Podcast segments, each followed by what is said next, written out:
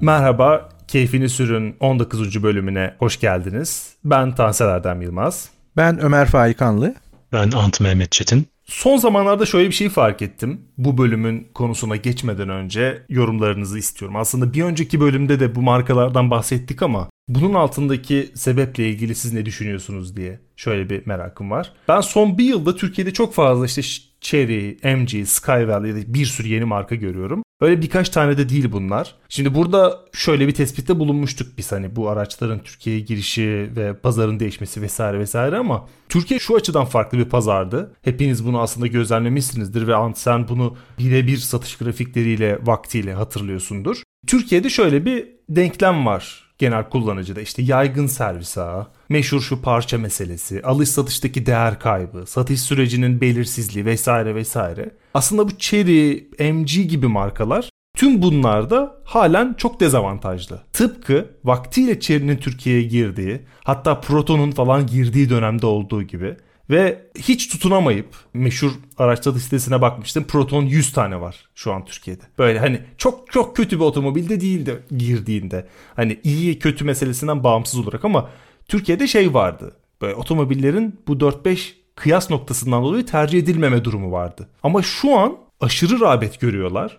Yani fiyatla da bunu anlatamıyorum. Çünkü şöyle bir denklem de var. E, 1,5 milyon onu alacağım ama ben gider 90 model S500 alırım falan gibi böyle bir garip bir şey de var. E, insanlar gidip Fiat Egea almıyor bu denklemden dolayı ama gidip Skywell alıyor. Anladığım kadarıyla tam bir çıkarım yapamıyorum. Sizin yorumlarınızı o yüzden istiyorum girişte. Ucuz otomobiller pahalıymış gibi görünmenin tasarım açısından kilidini açmış gibi geliyor bana. Yani işte ben gidip Volvo'nun SUV'sini alamıyorum ama onun kadar heybetli duran bir Chery alıyorum. Uzaktan bakan çok bir şey anlamıyor. Zengin otomobili sanıyor. Beşte bir fiyatını alıyorum. Yani şu ikna kapasitesinin 15 yılda 20 yılda bu kadar değişmesi ve insanlar bu kadar fakirleşirken yani eskiden 10 maaşıyla bir otomobil alabilirken bile almadığı markaları şu an 100 maaşıyla alabilecek kadar güveniyor olmaları ki benim çevremdeki çok garantici insanlar bile güvenir oldu. Bu değişikliği siz neye yoruyorsunuz? Ya yıllar önce Sprite'ın o ünlü şeyi vardı.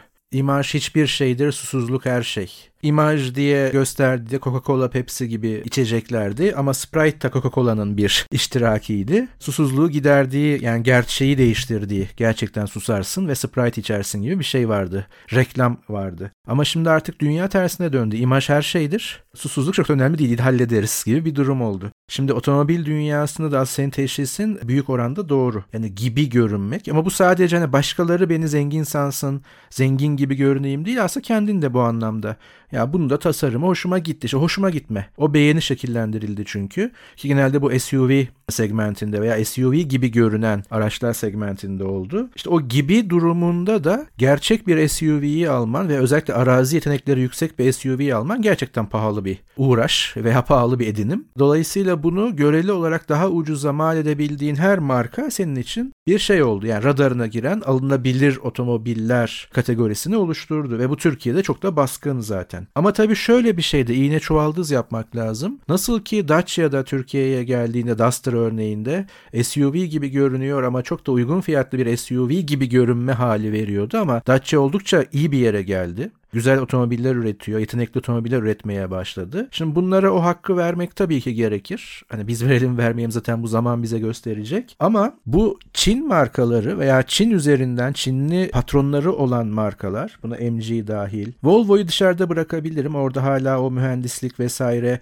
gelenekten devam ediyor ama uzun kullanım testleri henüz yok. Yani MG özelinde mesela ben biraz forumları geçen program başında söylemiştim. Ankara özelinde ama sanırım Türkiye'de de bu satış sayıları bunu gösteriyor. Hani çok fazla MG gördüğüm için dikkatimi çekiyor ve bunun işte forumlarda şurada burada veya tanıdık ortamlarda sorduğumda e, bu tip insanlara veya onu izlediğimde memnuniyetin yüksek olduğunu görüyorum. Ama mesela şunu bilmiyoruz. Uzun kullanım testi yok. Yani bir yıl sonra o araç hala problemsiz mi olacak, hala keyif verecek mi? Ya da servise gittiğinde, servise gitmek zorunda olduğunda bu keza diğerleri için de geçerli. Ben sadece MG için konuşmuyorum. Yani TOG için de geçerli mesela. Türkiye'de Türk bir marka olarak üretiliyor ama servise gittiğinde veya bir parçası değiştiği zaman ne olacak? Seni hala mutlu edecek mi? Ve And'ın geçen sezonda hep altını böyle fosforlu kalemlerle çizdiği ikinci el değeri. Yani elektrikli olsun benzinli olsun. Yani hiç bilinmeyen bir marka bir anda Türkiye'ye giriyor. Yani Türkiye'de bilinmeyen bir marka diyelim. E, girdiği gibi de çıkabilir. Yani bir anda işler ters gider. Verdiğin örneklerde olduğu gibi. E bunun ikinci el değeri kıymeti ne olacak? Gibi soruların cevabı hala olmadığı için biraz Rus ruleti oynuyoruz istemeyerek gibi geliyor bana. Bu Çinli markalar özellikle elektrikli otomobiller özelinde Çinli markalar şey gibi geliyor biraz bana. Bu işte bir iPhone vardı. Sonra işte Google Android işletim sistemi çıkardı ve sürekli farklı farklı Çinli ve Asyalı, uzak doğulu başka markalar bu piyasaya girdiler ve farklı farklı Android modeller, telefonlar çıkartmaya başladılar. Hepsinin işletim sistemi aynı Android. İşte kimi kamera işte şeyini deliği sola koyuyor, kimi ortaya koyuyor, kimi sağ yukarıya koyuyor vesaire. Ama temelde aynı şeyi alıyorsun. Yani mal aynı. Hani hepsi Android kullanıyor. 3 aşağı 5 yukarı ekran çözünürlükleri aynı, pil ömürleri aynı. Kameraları büyük oranda fiyat seviyesine göre değişiyor. Başka değişen pek bir şey yok. Ama hepsi ayrı ayrı böyle pazarlama çalışmaları sürdürüyorlar. Yani sana aynı malı farklı şekillerde satıyorlar, satmaya çalışıyorlar. Çinli aslında otomobiller de elektrikli otomobiller özellikle biraz ona kaydı gibi geliyor bana. Yani şimdi bir klişe vardır. Ben siz ne kadar katılıyorsunuz bilmiyorum. Bunu sadece kendi düşüncem olarak değil hani böyle bir şey var diye söyleyeceğim. Hani iPhone'a parası yoktu da o yüzden Android telefon aldı muhabbeti var ya. Biraz maalesef BMW'ye parası yoktu da o yüzden gitti MG aldı gibi bir duruma doğru gidiyor gibi geldi bana. Başta da çünkü iPhone'na belki çoğu insan çok büyük sempati duyuyordu ve arzu besliyordu ama e, bir iPhone fiyatı 100 bin liraya vardıktan sonra artık kimse aklın ucundan bile geçirmez oldu. İşte herkes 5 bin lira 10 bin lira neyse işte Android telefon alıp işini görüyor ya. İşte bu Çinli otomobillerde maalesef biraz o işlevi görüyorlar gibi geliyor bana şu anda. Tabii ki arada öyle çok uçurum fiyat farkı yok bildiğim kadarıyla. Atıyorum bir Peugeot yerine muadili olan Çin'de bir markayı aldığınız zaman yüzde kaç tasarruf ediyorsunuz? Siz daha iyi bilirsiniz. Ben piyasadan uzağım. Fakat başka çaresi yok millet. Yani millet en ulaşılabilir ve işini gören ne varsa e bir de eğer yani belli bir imaj sunduysa çünkü şimdi zamanda biz Proton'dan Cherry'den falan bahsediyoruz. Proton'la Cherry'nin Türkiye'ye girişi ve o zamanki imajı çok korkunçtu gerçekten. Ama şu anda çok büyük paralar harcıyor bu Çinli markalar. Hani kendilerini e, şaşalı bir şekilde işte çekici, cazip bir şekilde sunabilmek için. E bunun da etkisiyle eğer kimse size MG aldınız diye veya işte Cherry aldınız diye dalga geçmeyecekse alır abi millet A noktasına B noktasına gitmek zorunda sonuçta. Buna ihtiyacı var. Kimsenin yani bilinçli bir tercih yaptığınız bilinçli derken kasıtlı olarak ya ben işte ne bileyim Ford alabilirdim ama almadım onun yerine MG aldım falan diyeceğini zannetmiyorum. Elde bu vardı. Showroom'da bu vardı. Güzel bir indirim yaptılar. Reklamında da şu abi vardı. Çok seviyorum ben kendisini fenomen. Aldım herhalde genel olarak karar bu şekilde gerçekleşiyor. Bu markalarla ilgili aslında çok temel bir e, yerden yaklaşıyorum. Sadece MG açısından buna yaklaşıyorum. MG markası aslında şöyle bir bence yanılsama yaratıyor Türkiye'de. E bu Avrupa markası, bu işte İngiltere Birleşik Krallık temelli bir marka. Ben bunu güvenirim diye yaklaşıyor insanlar ve e, aslında e, o yanılsamaya biraz yaslanıyor. Çoğu insan mesela çeriyle bir tutmuyor ama biz daha önce de konuştuğumuz gibi hani güvenilirlik açısından e, çok böyle dev bir fark yok ama e, sanki orada bir yanılsama varmış ve e, insanlar biraz farkında olmadan e, bu bilmediği e, şeye giriş yapıyormuş gibi geliyor. Çünkü benim yakınımda da bir e, kişi satın aldı MG'yi. E, ya aldık işte Avrupa Avrupa'nın elektrikli otomobili falan diye aldım diye anlatıyor ama ben işte nereye bağlı olduğunu vesaire anlatınca işte Çin'in devlet kuruluşu artık e, MG'nin üretişi, üretici işte TOG gibi bir şey. Çin'in TOG'u üretiyor onu. E, bayağı bir o da şaşırmıştı aracın sahibi bile. O açıdan biraz biraz garip geliyor sadece bu. E, umarım bu e, bu kumar insanları üzecek seviyelere gelmez. Bu arada e, Chery'nin işte giriş seviyesi otomobili 1 milyon 180 bin ve giriş seviyesi bile pahalıymış gibi duruyor ve 1 milyon 180 bine şu an çok zor e, işte otomatik vites en basitinden dijital kliması olan bir otomobil alabilmek bile çok zor. O yüzden arada şey var. %15'lik 20'lik gibi bir e, fark var minimum. E, Ömer daha iyi bilir şu an güncel fiyatları. Hani son zamanlarda 1 e, milyon 180 bin başlangıç fiyatı olan ve işte orta paket diyebileceğimiz bir otomobil satıyorlar. Aslında insanların bayağı bir e, aklını çeliyor bu. Ya hem o fiyat bakımından tabii yani aslında yani işte Türkiye'de Ekonomik bir şeyi konuşmak çok zor. Çünkü aslında çok yüksek bir meblağdan bahsediyoruz. Ee, yani 1 milyon üstü arabalardan beklentiler her şeye rağmen çok daha farklı olması gerekirken biz giriş seviyelerinden ve bu parayı otomobil bulmak falan diyoruz. Ne kadar büyük bir başarı diyoruz bulduğumuzda veya bulunabildiğinde. O yüzden biraz iş zor ama tabii bir de geçen yıl yani 2021-22 hatta sen 2 yılın otomobil bulunamayan dönemi Türkiye'de. Yani siz bir galeriye gidip paranız olsa bile otomobil yok denilen bir yerden çıktığımız için bütün değişkenler tüm dünyadan çok farklı dünyada yani Türkiye'de. E, o yüzden belki dediğim gibi biraz yaşayıp göreceğimiz veya da bir süre sonra daha sağlıklı değerlendirebileceğimiz bir durumla karşı karşıyayız. Ama tabii e, Çin meselesinde veya Çinli markalar meselesinde de tersten bir imaj çalışıyor. Çünkü tabii ki yani yani 100 yıllık hatta 100 küsür yıllık Mercedes-Benz'le işte ona denk diğer markalarla karşılaştırınca bir tecrübeye dayalı kalite farkı ve otomobili her anlamıyla bilme farkı tabii ki var. Ee, yani bu olmak zorunda zaten ama hani Çin malı imajı da bizim kafamızda tersten bir imaj yaratıyor. Çünkü aslında bir kısmını da bilmiyoruz. Henüz ne yapacaklar, ne edecekler ve ne yapıyorlar. Ee, çünkü aslında dünya ekonomik sistemi içerisinde e, farklı işte Apple'ın da içinde olduğu üretimi Çin'e taşıyalım orada iş gücü çok düşük vergiler düşük derken sermayenin Çin'e akması Çin'in bu mühendisliği öğrenmesi sonra para Çin'de olduğu için yükselen güç olması yani sermaye sahibi olması e, bu sermayeyi de refah devleti seviyesinde belirli bir şekilde orta sınıf yaratmak için kullanması e, birden oranın aynı zamanda pazar olması bir buçuk milyarlık bir ülkenin yani 100 milyon otomobil satabileceğiniz bir pazara dönüşmesi birden minimum. Ki bu Avrupalı e, markaların da böyle ağzını suyuna akıtacak bir sayı. O yüzden onlar da o zaman biz Çinlilere satalım derken e, Çin bu işin bir aktörü oldu. Otomobil dünyasında üretim bakımından. E, Çin olmasa bile uzak doğuda geçen gün işte elektrikli kısımda Sony Honda işbirliği falan gibi bir Twitter'da bir şey gördüm işte batarya artı otomobil üretiminde Sony Honda bir işbirliğine gidiyor falan gibi. Bu bende şöyle bir çağrışım yaptı. Ee, hadi Honda yine arkada bir Honda var otomobil mühendisliği yılların markası vesairesi var ama şimdi yarın mesela biz şunu okursak ne olacak? Google Samsung işbirliğine gidiyor, otomobil üretiyor. Çünkü Çinliler nasıl ki bu işi sıfırdan başlatıyor, yani gelenek olmadan, hani o marka gelenekleri olmadan biz de üretiyoruz deyip veya da işte Avrupalı e, ölmüş veya ölmekte olan e, ekonomik anlamda marka satın alıp piyasaya girebildi ve dünya piyasasına girebildi. E, Google'la Samsung'un otomobil üretmek üzere anlaştığını düşünün. Yani sermaye sorun olmadığı kesin. E, üretim anlamında Samsung'un tüm altyapısını kullandığını düşünün. Yani artık şey galiba değerini kaybediyor, kıymetini değil ama değerini kaybediyor. E, bu alanda 100 yıllık bir aktör olmanıza gerek yok Mercedes-Benz gibi. Dün başlayıp yarın birden pazar lideri olabilirsiniz. Ee, ama böyle bir dünyada kayıplar da olacak işte. Yani kıymet yine korunacak öbür tarafta ama birdenbire ekonomik bir değerle ölçeceğiz.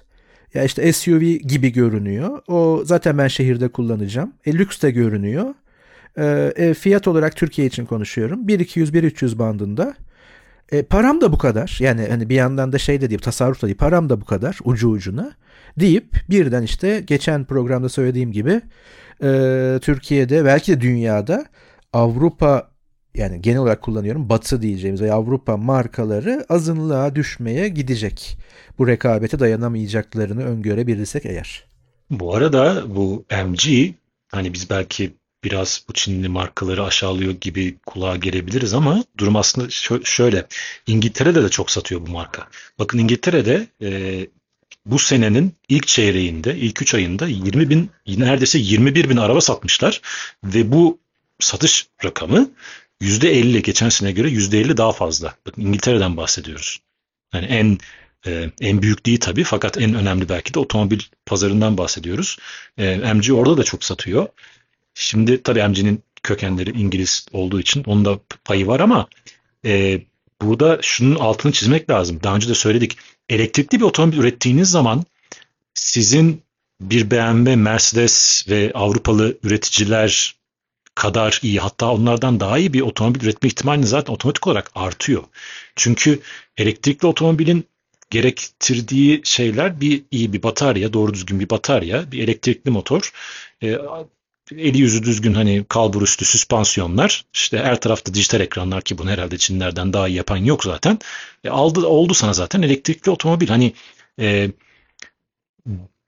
sizin zaten çok büyük işte milyarlarca dolar yatırım yapmanıza gerek yok hali hazırda eğer işte Hele BYD'yi konuştuk geçen bölümde. Zaten hali hazırda adamlar batar üretiyorlardı. Ki BYD modelinin modellerinin ben bir sürü testini okudum. Son derece öv, övülüyor o otomobil. Çünkü elektrikli otomobilin gerektirdiklerini Çinler rahatlıkla yapabiliyorlar. Yani o rekabeti zaten ortadan elektrikli otomobil konsepti kaldırıyor yavaş yavaş.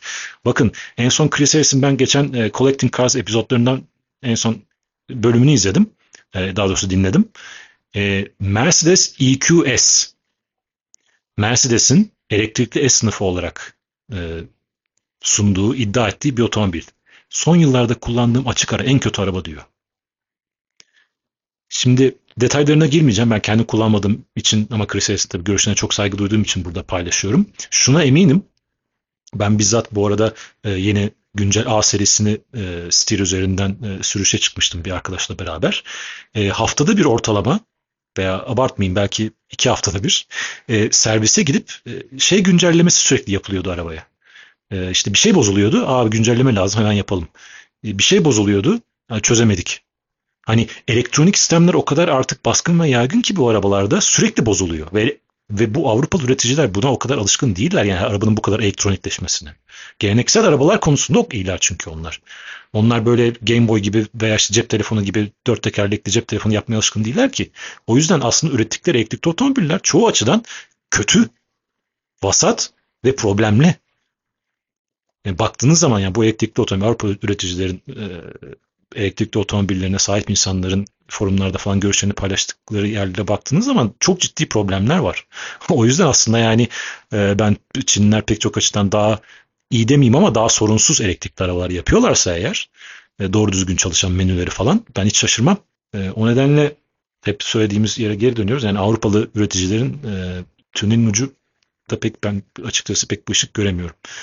Hele hele Ömer'in az önce söylediği gibi bizim de daha önce bölümlerde konuştuğumuz gibi bir Google, Apple falan bu işe gire, girecek olursa eyvah eyvah yani. O halde bugünün konusuna geçiyorum. Hatch'ler yani hızlı hatchback'ler. Bunların e, isimlendirme konusunda e, Ant sana şöyle bir top atacağım birazdan ama performans için doğmuş hatchback'ler bilmiyorum ne diyeceğiz. Ama hot hatch dediğimizde aslında herkes D'den bahsettiğimizi anlıyor. Sözlük karşılığı yüksek performansa sahip hatchback otomobiller.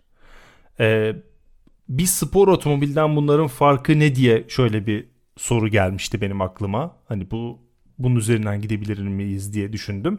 Şöyle bir sanırım ayrım koyabiliriz. Gündelik ihtiyaçları üretilmiş bir otomobilin güncellenip biraz daha hırçınlaşmış hali aslında hatchler.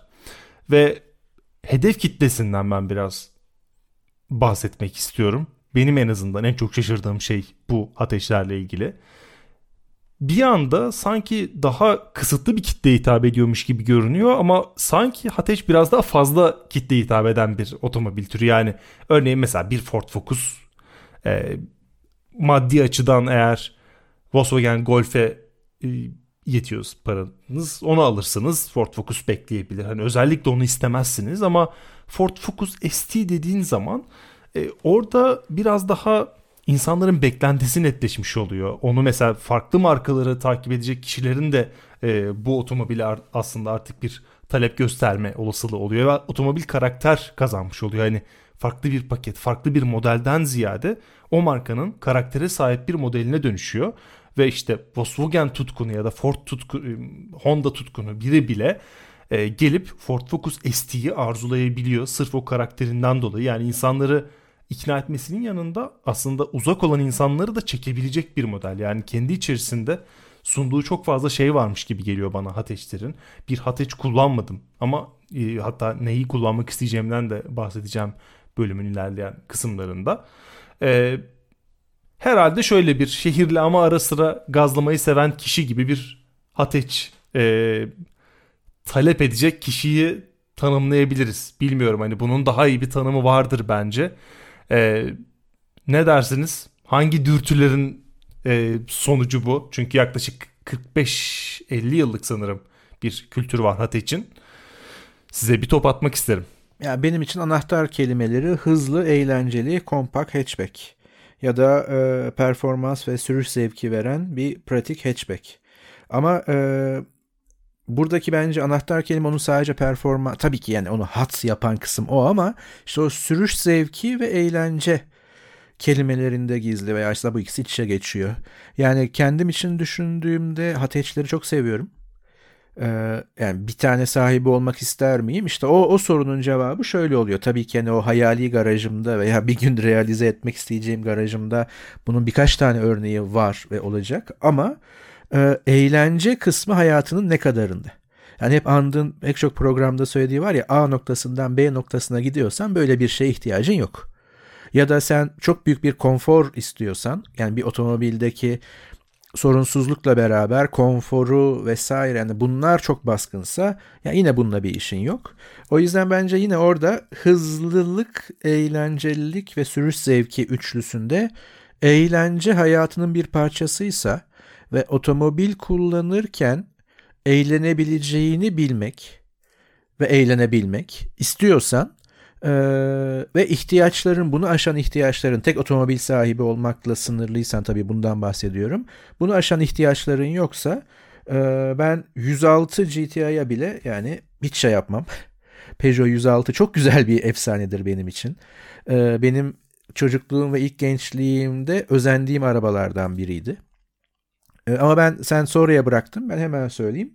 Ee, geçen gün ben bir iki video izledim. Ee, bir iki de öyle podcast adı geçti. Golf GTI ve tabii Golf R32 hani. Yani baktım fiyatına ciddi ciddi baktım acaba alabilir miyim diye. Hani mevcut planlarım dahilinde çok mümkün değil veya mevcut yaşam tarzımda çok mümkün değil ama şu an ne alırsın desem ben bir Golf GTI'yi yakından görmek isterim mesela. Yani benim Hateçler e, çok e, çok çok hoşuma giden ve çok e, cazip gelen bir segment. Yani çoğu spor arabadan ki bu arada ateşler de esasında spor otomobil. E, spor otomobil deyince bizim aklımıza hep böyle işte kupe formlu, arkadan itişli, güçlü, aşırı güçlü 300-400 beygirlik arabalar geliyor ama böyle değil yani bir e, 106 GTI, bir Golf GTI, efendime böyle söyleyeyim bir Civic Type R da bunlar da spor otomobiller. E, onlardan çoğunun esasında daha çekici geliyor bana. Ee, şöyle ki yani esasında bunlar ulaşılabilir spor otomobiller ve aynı Ömer'in söylediği gibi eğlenceli, hızlı, kompakt hatchbackler. Ee, bunları çekici kılan bir sürü unsur var. Aslında yani bunları saymakla bitmez. Ee, ben geçmişte pek çok ateş test etmiş bir tanesinde sahibi olmuş biri olarak iki şeye burada dikkat çekmek istiyorum. Birincisi benim mesela sahip olduğum bütün otomobiller aslında kullandığım bütün otomobiller arasından hep e, bana soruyorlar en sevdiğin veya en hoşuna giden, en unutamadığın, en iyisi hangisiydi falan diye. E, benim hep şeyim şu. Beni en çok mutlu eden, beni en çok eğlendiren arabalar. Bunları gözümün önüne getirdiğim zaman iki araba, hatta aslında üç araba hep ön plana çıkar. Test ettiklerim arasından iki tanesi çıkıyor. Bir tanesi Toyota GT86 ki test ettiğim araba otomatik vitesliydi buna rağmen. İkincisi de Megane RS 265 Trophy. Bunlar en üstte. Yani net bir şekilde en üstte hep ilk aklıma gelenler bunlar. Bakın M5, E39 M5 sahibi oldum. Senelerce kullandım. Eğlence olarak bunların gerisinde. Çünkü 1.7 neredeyse 1.8 tonluk bir otomobil 400 beygir artı 20 yaşında bu arabayla kolay kolay eğlenemezsiniz. Birincisi tehlike sınırlarına çok kolay geliyorsunuz, yaklaşıyorsunuz. İkincisi araba yaşlı. Araba yaşlı olduğu için hani üzmek istemiyorsunuz ve hissediyorsunuz ki biraz daha zorlarsanız bir yeri kırılacak. Ama o hatch ha bu arada üçüncü arabada Clio RS sahip olduğum e, Tigra'dan sonra ikinci arabam 2002 model Clio RS. Bunlar kesinlikle en eğlenceli arabalardı benim hayatımda. Ve bakın ne kadar hala M5'ten bahsetmiyoruz. Yani eğlence olarak sizi mutlu etme adına e, ki bir otomobilin bence birinci vasfı bu olmalı. Sizi bir yerden bir yere götürdükten sonra sizi mutlu etmeli. E, işte yukarılarda hep bu ulaşılabilir bu otomobilleri sayıyoruz ve bu çok önemli bir şey. Çünkü ulaşılabilir eğlenceyi bize sunuyorlar. E, bu çok önemli. İkincisi bütün bu artıları yanında ki bu arabalarla her şey yapabiliyorsunuz. Yani bu arabanın 4-5 tane koltuğu var. İşte isterseniz bagajınızı taşıyabiliyorsunuz.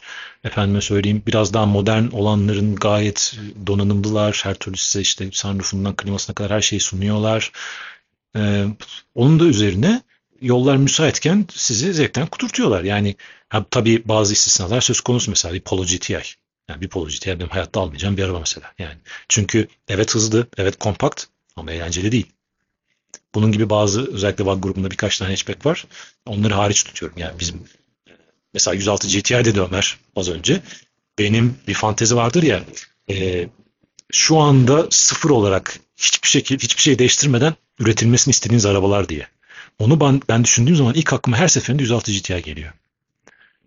Belki gelmiş geçmiş en iyi hatchback değil ama o tasarım, o kompaktlık, o küçücük neredeyse yani go-kart'tan biraz daha küçük bir araba ama otoban faresi namına sahipti zamanında biliyorsunuz. Yani o, o form bir daha artık gelmeyecek. Ona en yakını işte Volkswagen Up GTI'di mesela. O da zaten tedaviden kalktı yakınlarda. Ki o araba bile 106 GTI'den bayağı daha büyük bir araba.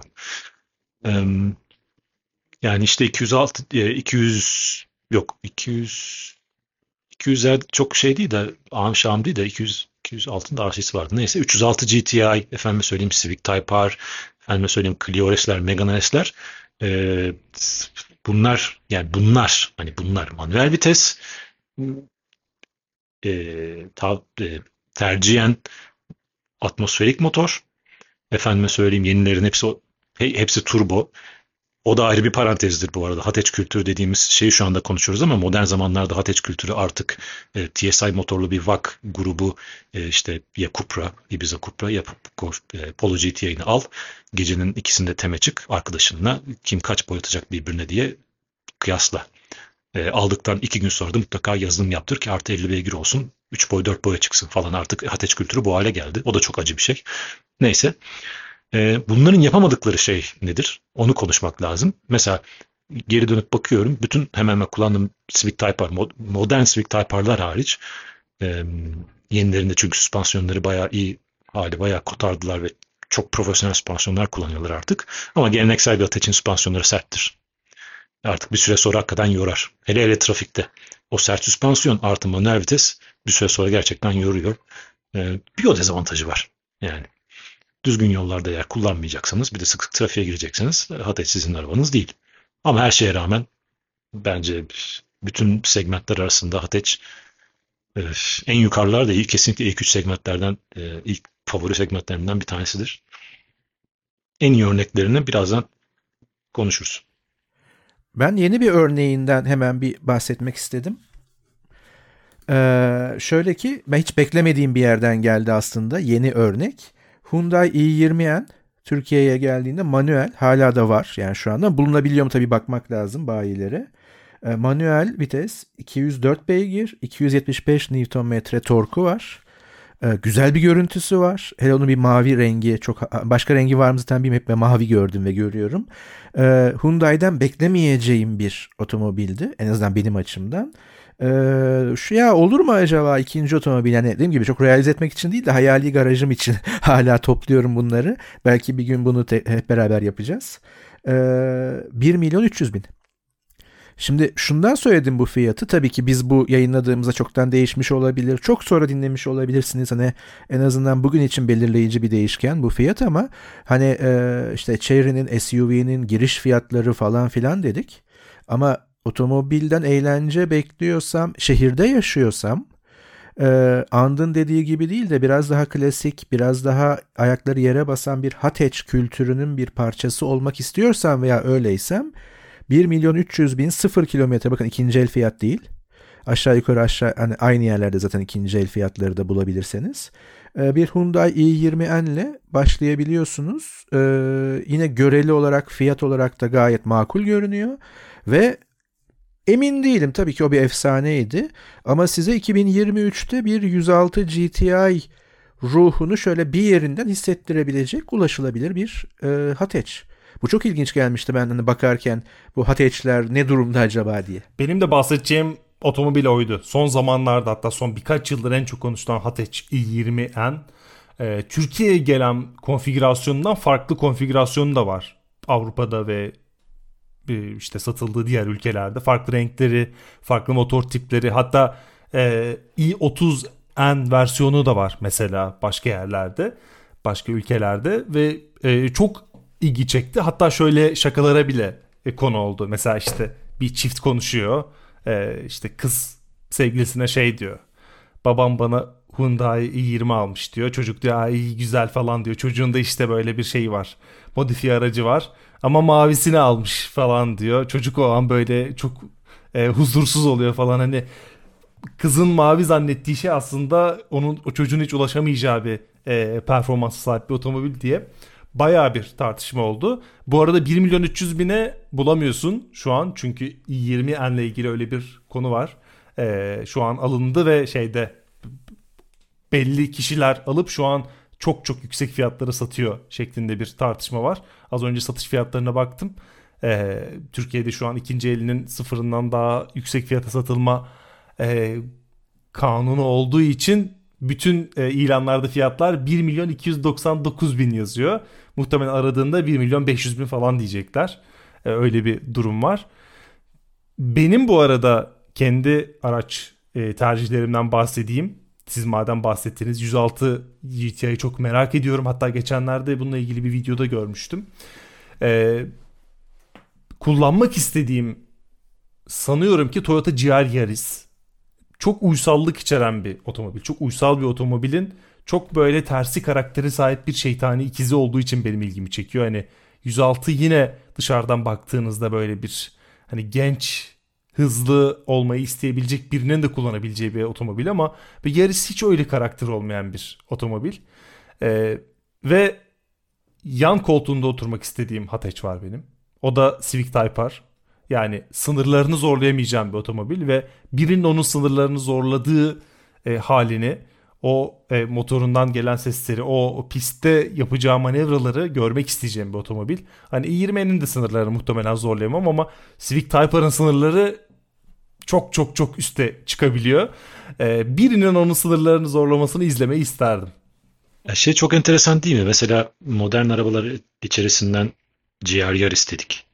Modern arabalar içerisinden Civic Type R dedik. Modern arabalar içerisinden i20N dedik. i20N'in başlıca rakibi Fiesta ST. Bakın hatchler konusunda Nirvana'yı yaşıyoruz esasında. Keşke tabii gönül ister ki bunlar e, atmosferik motor olsunlar ama neyse o, o, onu, o konuda artık yapacak bir şey yok. Ama bunlar hakikaten çok iyiler. Yani gerçekten çok iyiler. Ee, hani belki işte 2000'lerin başındaki efendim 106 GTI, Clio RS e, onlar kadar organik ve işte yoldaki her türlü işte pürüzü ve taşı toprağı falan hissedebileceğiniz arabalar değil. Zaten ne kadar hissetmek isterseniz onları o da ayrı mevzu. E, fakat gerçekten çok iyiler. Ama mesela spor otomobil bazında e, hani eskiden mesela 2000'lerin başında E46, M3, efendime söyleyeyim E92, M3 bunların hayalini kuruyordunuz ama o segmentte hayalini kurduğunuz bir araba var mı sizin şu anda? Benim yok. Sen M3 desen 2 tonluk işte 3 litre 3 litre turbo ve tavşan dişli ucube garip grup bir araba. C63 AMG desen 4 silindirli, hibrit motorlu, gene 2 ton. Saçma sapan bir araba. Her tarafı elektronik, dijital. Yani bu, bu, bu, bu benim en ilgimi çekiyor. Çok şanslıyız esasında ve bütün bu bahsettiğimiz arabalar bu arada GR Yaris hariç ki GR Yaris'te Türkiye'de birkaç tane var. Tabii şey olarak kişi olarak getir, getirtilen arabalar. E, koleksiyon arabaları ama gene de bu arabalar Türkiye'de satılıyor ve alınabiliyor ve bulunabiliyor ve bence bu Türkler için çok büyük bir şans. Çok çok büyük bir şans. Bugün için ayrı şans. Yarın için ikinci elde ayrı bir şans. Ee, i20N konusunda ben sağ koltuğuna birkaç kere oturdum. Ee, kullanamadım. Kullanamadan ülkeden gittim. Ee, ama Fiesta ST'yi e, Steer sayesinde kullanma şansım oldu. Ee, benim nezdimde Fiesta ST, yeni bir Fiesta ST biraz daha ön planda biraz daha oyuncu geldi, hissettirdi. Ee, ve sadece hani kişi olarak iç dış tasarım falan biraz daha bana hitap ediyor ama e, bana biraz daha böyle o Ford'un direksiyona, şasinin direksiyona verdiği o olağanüstü oyuncu ve çevik tepkiler i20N'de biraz daha kendini daha profesyonel ve yere daha oturan, daha kararlı bir şasi ayarına, setup'ına e, bırakıyor gibi geldi bana. E, bu tabii bir sürü insan mesela pisti çıkıp ben götüm başıma affedersiniz ayrı oynamasın. En iyi süreyi çıkartayım gözüyle bakıyor ve bu e, amaca sahip. O yüzden onlar için eğilmen daha e, uygun bir otomobil. E, ama işte ben daha işte darlığa çıkayım, sağdan sola fırlatayım, ondan sonra arabayı e, bir pandül atayım, ondan sonra arkam önüme gelsin falan filan diyorsa e, Fiesta ST daha makul, daha ideal bir otomobil gibi görünüyor. Ama her halükarda bunlar bütün zamanların en iyi Hateç örnekleri. Toyota Yaris, GR Yaris zaten apayrı bir konu. Yani o arabanın üretilmiş olması bir mucize. Toyota'nın şu anda içinden geçtiği dönüşüm ayrı bir mucize. Yani gelmiş geçmiş en sıkıcı otomobil markası arka arkaya müthiş spor otomobil üretmeye başladı. E, bütün GR'lar, Corolla, GR Corolla da buna dahil olmak üzere. İşte tutun Supra'sından tutun da GT80, GR86'sına. Şu anda GR86 mesela. GR86'nın e, rakibi yok. Yani GR86 Türkiye'de yok belki ama dünyada ulaşılabilir spor otomobilin nirvanası.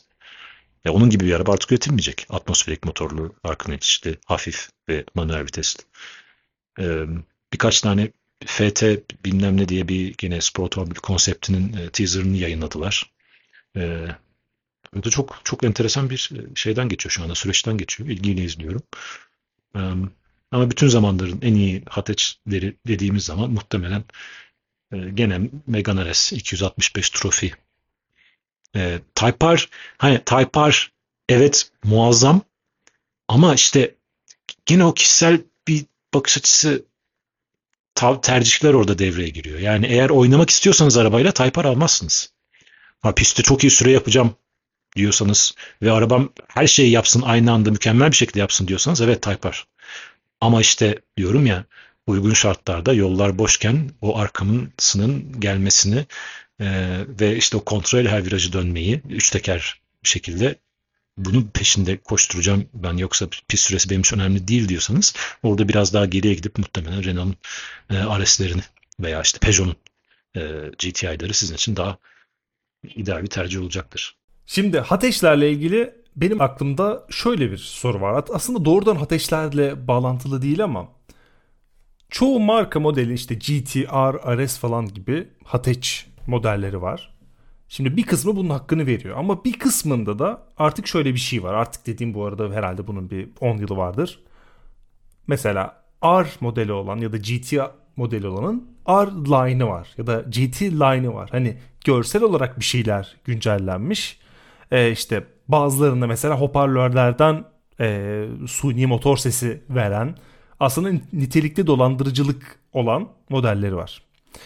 Şimdi gündelik deneyimle işte hız ya da güç tutkusunun bu kadar yakınlaşması ve e, bunun işte bu ateşlerin bu kadar cazibe yaratmış olması insanlara ya da markalara ateşmiş gibi görünen otomobiller sunmaya mı itiyor? Biraz bunu düşündürüyor. Çünkü e, aslında markalar açısından da şöyle bir durum var. Çoğu kişi aslında normal şartlarda bile otomobilin sınırlarına ulaşamıyor. Yani işte ateş sevdalısı olanlar da böyle. Ee, ve mesela şöyle bir durum var. Az önce an sen şey demiştin. İşte otomobili aldı, sonrasında yazılım yaptırdı, 50 beygir oldu vesaire. Şu an mesela bir şirket otomobili olarak yani mümkün olan en az ruha sahip bir buzdolabı seviyesindeki bir otomobil bile 1.6 dizel motorlu işte Peugeot 301 diyelim ya ruhsuz olduğu için demiyorum. Bir ufak yazılımla şu an mesela şey yapıyorlar. Ee, BMW ile kapıştığı videoları atıyor bu insanlar. Çünkü o motor onu yapabiliyor. Yani yapabiliyor olması iyi yaptığı anlamına gelmiyor ya da sağlık yapabildiği anlamına gelmiyor ama artık artık motorların sınırlarını zorladığınızda işte 260 yapabiliyor herhangi bir otomobilin motoru turbo beslemeli dizel herhangi bir motor. Şimdi bu noktada markalar böyle birkaç geliştirmeyle Hateç üretiyor. Hateç alan o sınırlara hiç ulaşamıyor. Ama işte birkaç modifiyeyle Hateç'miş gibi gösteren Hateç hatchback üreterek hazzı sunuyor. Deneyimi silikleştiriyor. Bu bana çok garip geliyor. Yani kişi belki o sınıra ulaşamayacak ama ona çok hızlıymış gibi görünen bir otomobil veriyorsun. Hazzı satıyorsun ama deneyim yine yok. Bu acaba Hateç kültürünün bu kadar yaygınlaşmasının iyi yanı var ama acaba bu da belki olası bir e, riskli ya da tırnak içerisinde kötü yanı mı? Bunu bence tartışabiliriz. Burada bu arada haksız da olabilirim. Sadece böyle bir soru geldi aklıma. Ya yine mesela ama gibi olmakta ve ne beklediğinle ilgili aslında Andın da dediği gibi yani drag yarışı yapıyorsan sokak koşullarında işte sıfırdan yüze çok daha az saniyede çıkayım sonra basayım gideyim noktasındaysan ilk viraja kadar e, ya motorları çeşitli güçlendirebilirsin veya öyle arabalar tercih edebilirsin. E buna da bir tür yarışçılık veya yarışçılık ruhu veya da sürücülük ruhu diyebilirsin. Diyen neredesin demeye devam etsin. Ama hatchlerin özelliği buradaki hız değil yani. Zaten o bir çıktı. Yani otomobilin genel tasarımının bir çıktısı ulaşabildiği hızlar ve o hızlardaki yol tutuşundan tut da sürücüye verdiği keyif. Yani o yüzden zaten manuel vites burada artı. Eğer sen e, otomatik şanzımanın konforunu arıyorsan zaten ateşte çok bir işin olmasa gerek. En azından tek araba sahibiysen hep söylediğim gibi.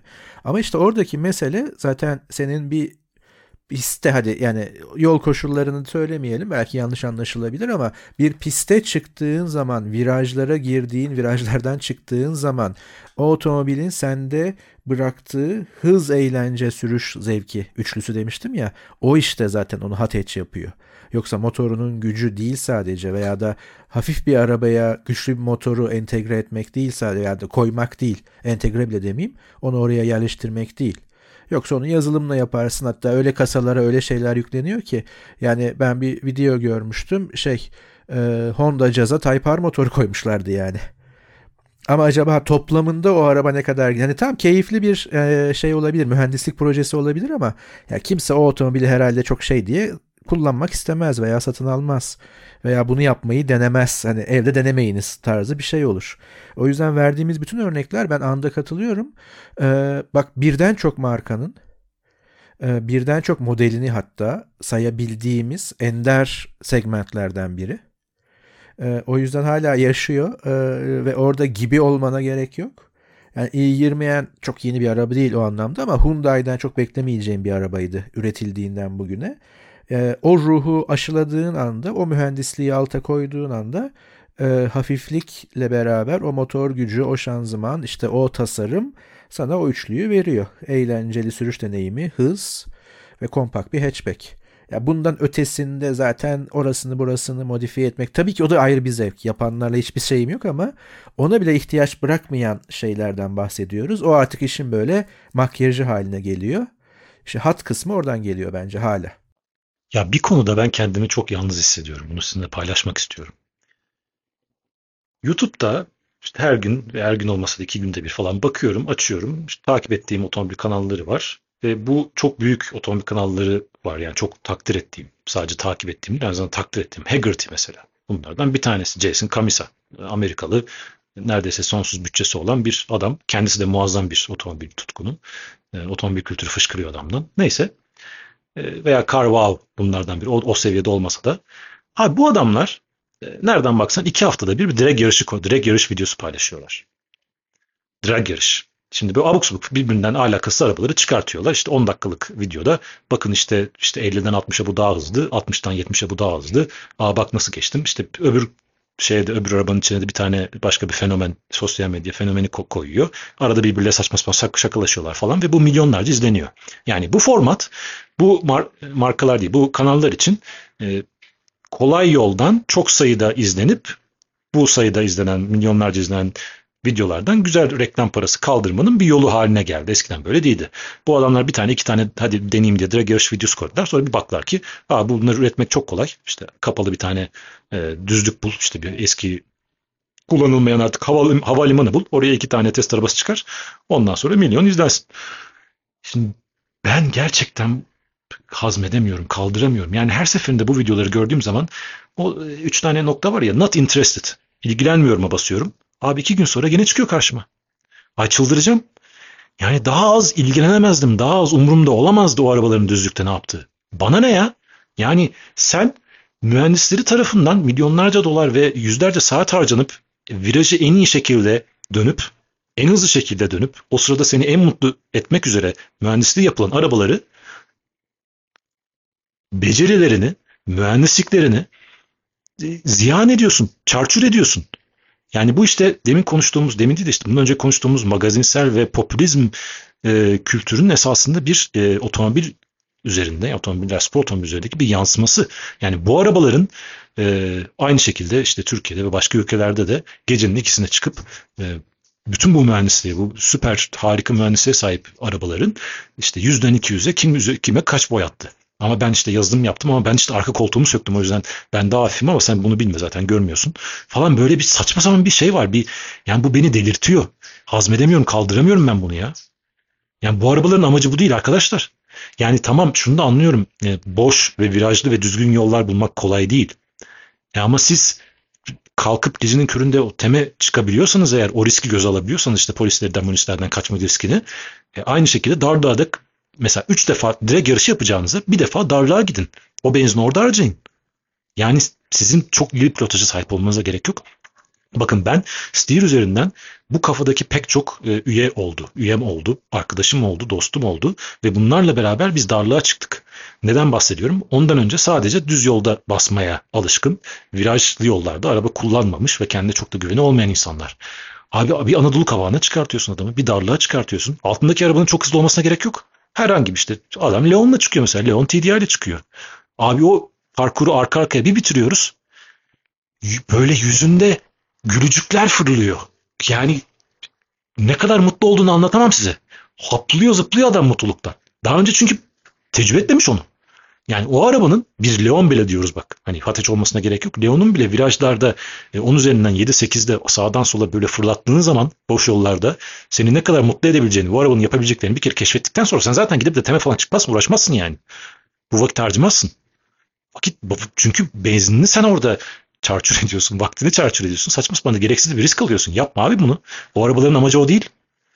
Yani yazım kültürü de zaten tamamen bunun üzerinden e, şey yapmış vaziyette, coşmuş vaziyette. Çünkü o yazılımı yaptırdığın zaman e, işte 100-200'ün belki 0.3 saniye, efendime söyleyeyim 0.5 saniye azalıyor.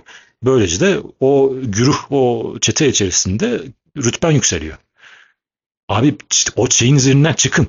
Yani tamam siz gene yazılımınızı yapın ama o yazılımın sonucunda siz darlıkta A noktasına B noktasına belirleyin o, o parkurun başlangıcını sonunu. Pazar günü sabahın 7'sinde gidin bomboşken sürenizi ölçün. O sürenizi kısaltmaya yönelik yapın o yazılımınızı. Bu arabanın amacı bu değil arkadaşlar. Yani o arabanın yapabildiği e, 100 tane şey varsa siz 100'den 200'e çıkarken o 100 tane şeyin 8 tanesini, 9 tanesini, 10 tanesini en fazla kullanıyorsunuz. Yani bu, bu düz yol düz yol mevzusu ve bununla bağlı bu yazım kültürü beni hakikaten çok üzüyor en kibar tabirle. Ya bu düz yol ve bahsettiğin bu drag konusu benim bu arada çok fazla karşıma çıkıyor sosyal medyada ve YouTube'da. Böyle hem işim gereği hem de kişisel ilgim gereği bu alanlarda çok fazla takılıyorum. Şöyle bir şey tespit ettim. Bu işte drag'dır, e, işte üçüncü köprüye çıkıp bir bilmem ne yapmaktır, şudur budur. Bu kültürde senin kabiliyetlerinden ziyade çok daha güvenilir olan, çok daha ölçülebilir olan ve e, aslında seni bir operatöre dönüştüren bir işte araca bağlı oluyorsun. Yani sen orada aslında çok yetenekli olmana gerek yok. Kendini çok geliştirmiş olmana gerek yok. Doğru e, işte e, turbo basıncını verdiysen, doğru işte etanolü koyduysan aslında senin yeteneğinin çok az olup doğru yerlerde vites atabiliyor olman sonucu çok net aldırıyor. Yani aslında bu drag videolarının bu kadar yaygın yaygınlaşmasının sebebi de bu olabilir. Çünkü ben gaza basabiliyorsam ve işte pedal shift'lerimi doğru kullanabiliyorsam otomatik vites bir otomobilde aslında o videodakini yapabiliyorum. Ama senin mesela ben şeyi çok hatırlıyorum. Bu e, bahsettiğin darlık mıydı? Orası emin değilim.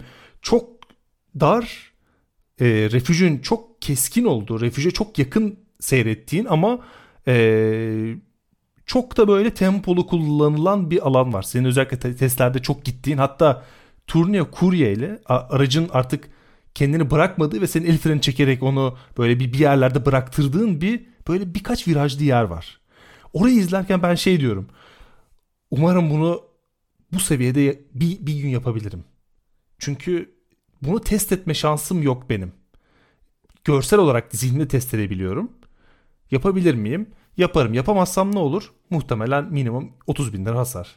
Ama drag'da o değere çıkamasam ne olur? E, bir daha çıkarım çünkü düz yoldayım zaten. Hani direksiyonu bırakmam ve tutmam arasında bir fark bile yok. O yüzden sanıyorum ki e, biraz daha böyle kabiliyetten ziyade o e, brutal e, makineye e, makinenin üzerine binme hissi biraz ortaya çıkıyor. Bir de ben o tip videoların da birkaç tanesini izledim.